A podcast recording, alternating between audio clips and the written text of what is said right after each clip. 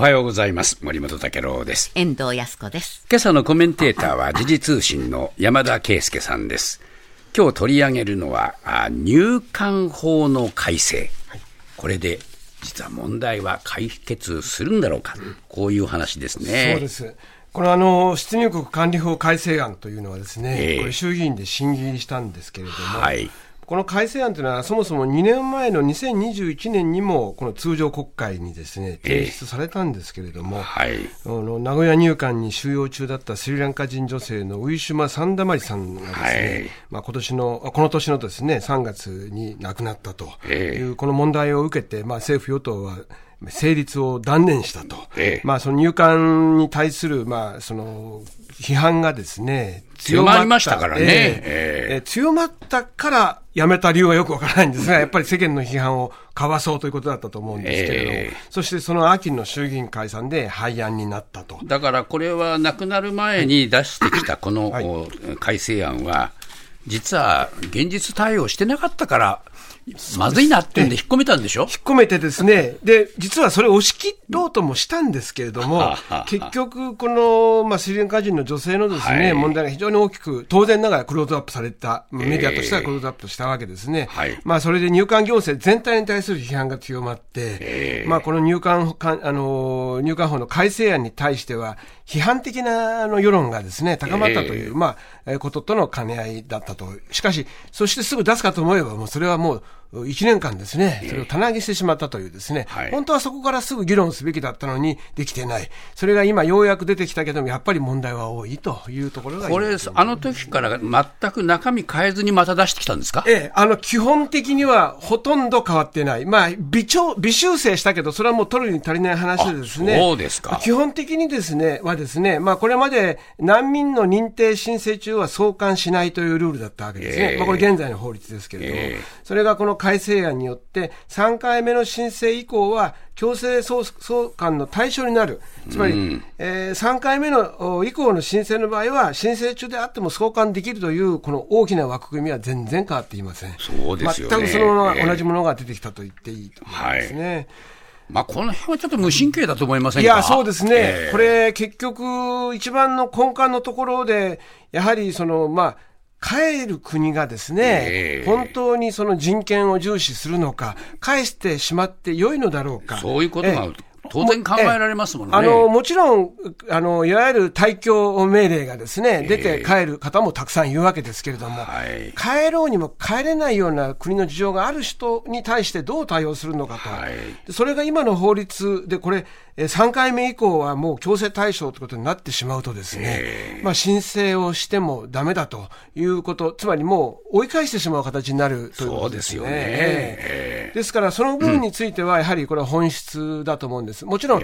移民の中にその、要するに日本にそのいろいろ理由をつけて不法滞在しようとしてるじゃないかという方ことがいるということを政府言うんですけど、それは非常にごく一部の話でですね、まあ対極、大きな枠の中では、それはもう、まあいわば小さな話です。ですから、そこをやはり捉えるというのは、この問題の本質なんですけれども、そもそもそれじゃ難民というのはどういうふうに認定するのかっていう、その問題ですよね。そうなんですよね。えで、これ、難民認定、じゃあどうするんだと、これはもう、早速、まあ、当然、これ、法案が審議されていますので、ええ。この国会でもやり取りがあったわけなんですけれども、はい。この立憲民主党の山田勝彦議員はですね、これについて、これは法務あの法務委員会だと思うんですが、法務省のお斉藤法務大臣を前にですね、ええ。こう聞きました。その改正すべきは難民認定の制度改革そのものだと。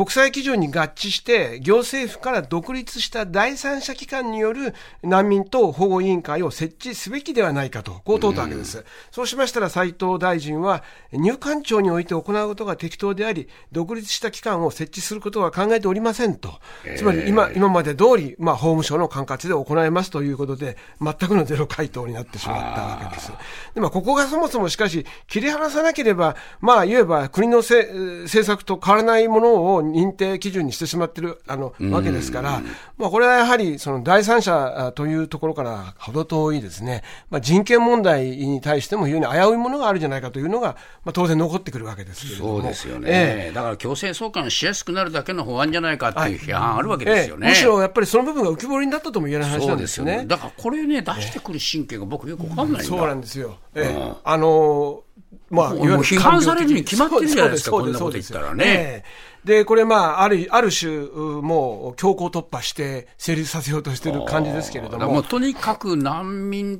ていうのは迷惑だから返しちゃえっていう話ですか、結局そこにですね、行き着くんですね。ですから、まあ、そうは言わないと言いながらも、日本自身そう言ってるようなもんですよ、そうです。で、世界全体の流れからしても、日本は難民認定の数が非常に少ない国です。で、ね、そこがやっぱりベースにあって、なるべく難民の窓口はもう小さくしたいっていうところが。難民として認定したくないわけですよね。そう、認定したくないわけです。でそういうことをしてしまうと、やはりこれ、えー、帰った先での人権もあるし、ウィシュマさんの問題で浮き彫りになったのは、その日本で収容している中でも人権の問題が大きいということがあったと。で、これ、まあ、あの、ウィシュマさんの妹のワヤミ、あワヨミさんはですね、法案は人間の命を奪うものではなくて、人間の命を奪う法案を通すんだったら意味がないと。うん、人間の命を、あの、救う命を守るような法案を出してほしいんだというふうに、当然のことを言ってるわけです。まあ、で、ね、これ、あの、改正案ではですね、すべての送還対象者を施設収容する仕組みを、まあ、変えるんですけれども、えー、この出入国在留管理庁が選定した管理人というのがいてですね、えー、で管理人の、まあ、監督の官の官ですけれども、管理人の監督を条件に施設外での生活を認める、えー、管理措置制度を導入するんですけれども、別にこれによって就職できるわけでもありませんので、えー、えー、施設収容の場合も、まあ、3か月ごとに管理措置への移行を検討していくということで、まあ、これも、まあまあ、いわばおざなりの方そうですね。方策ですね。はい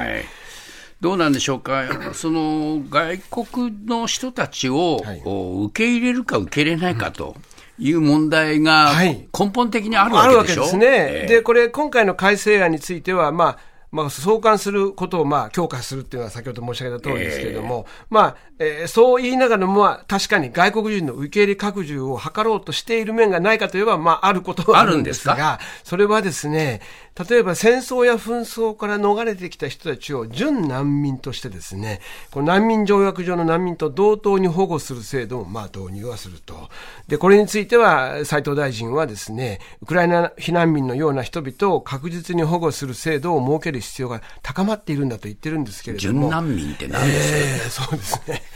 これはだから。準ずるっていう、ね、えー、そうですね。えー、ですからこれはまあある意味でウクライナ問題を受けてですね、このウクライナ問題と普通の難民は別だということを区別するためのですね、まあ、いわば、あ言い訳といいますか、理屈であった、あるしかない。つまり、ウクライナの問題っていうのは、ある意味で例外ですよというふうにもこれ、受け取れるわけですね。でもそうでもないじゃないですか、な難民になってしまう人たちって世界にいろいろあるわけですから、そうです。それぞれを全部準難民にしちゃうわけですか？あそうですね、まあ、そういうことになりかねない話です。変な話ですよね、あるいは特例的に認めるものだけはあるよという形にするのかですね、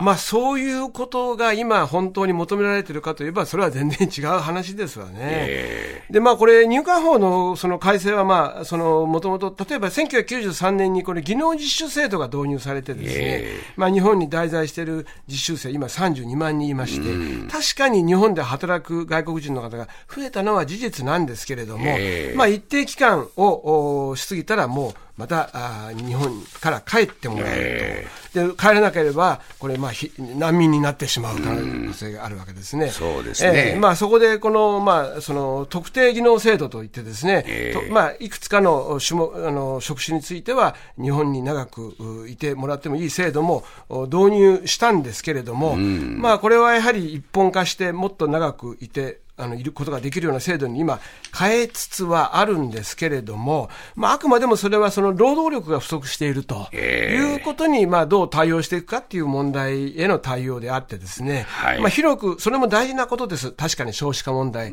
人口減少ありますけれども、もっと広く難民の人を世界から受け入れようというところとはまだ程遠い話になっている。で、なぜそれがなかなか進まないか。まあ、これ安倍政権時代から進んでいないんですけれども、はい、やっぱりそこには今の岸田政権になってからも変わっていないのは、やはり移民という言葉に対する拒否反応を示す一定の人たちがいて、ええ特にそれはまあ、特にまあ保守派といってもいろんな保守がいるわけですけれども、移民に対して非常にまあ非常に拒否反応を示す保守の方も多いわけです。なぜですこれはやはり、やはりまあ日本人、まあ一つあるのはよく言うのは、まあ例えば治安が悪くなるとかですね、ええ。あるいはまあ日本人のまあ文化があ崩れてしまうとかですね、まあ旧来型のその日本に対してのまあイメージと違うようなまああ人たちが入ってきてしまうとかある。種純血主義ですか？純血主義ですね。で、これはしかしね、本当はもう乗り越えなくてはいけない話ですし、世論調査の後でもですね、移民に対しては、かなり、実は大衆多数は官僚になってきてるんですけれども、しかしそれになかなか踏み込めない。特に岸田政権はそのことに対して非常にまだ神経を使っていてですね、この特定技能制度を広げるだけでもまだ、移民という言葉とは別なんだということをしきりに言っているわけですよね。ええそうですよねで法務省の幹部なんかも、いや、そこが言えないところ、ここをいかにして保守の人たちを刺激しないようにするかということは、大変重たい問題だと言ってるようなレベルをうろうろしている段階ですね、まだそうですね。まあ、なんともね、今日聞いていると、まあ、ありとあらゆるところで日本は遅れてしまったと。もうこんなことでね、いいのかと。し周回こればかりが目立つ。ねええー困ったもんですね。えー山田圭介さんでした。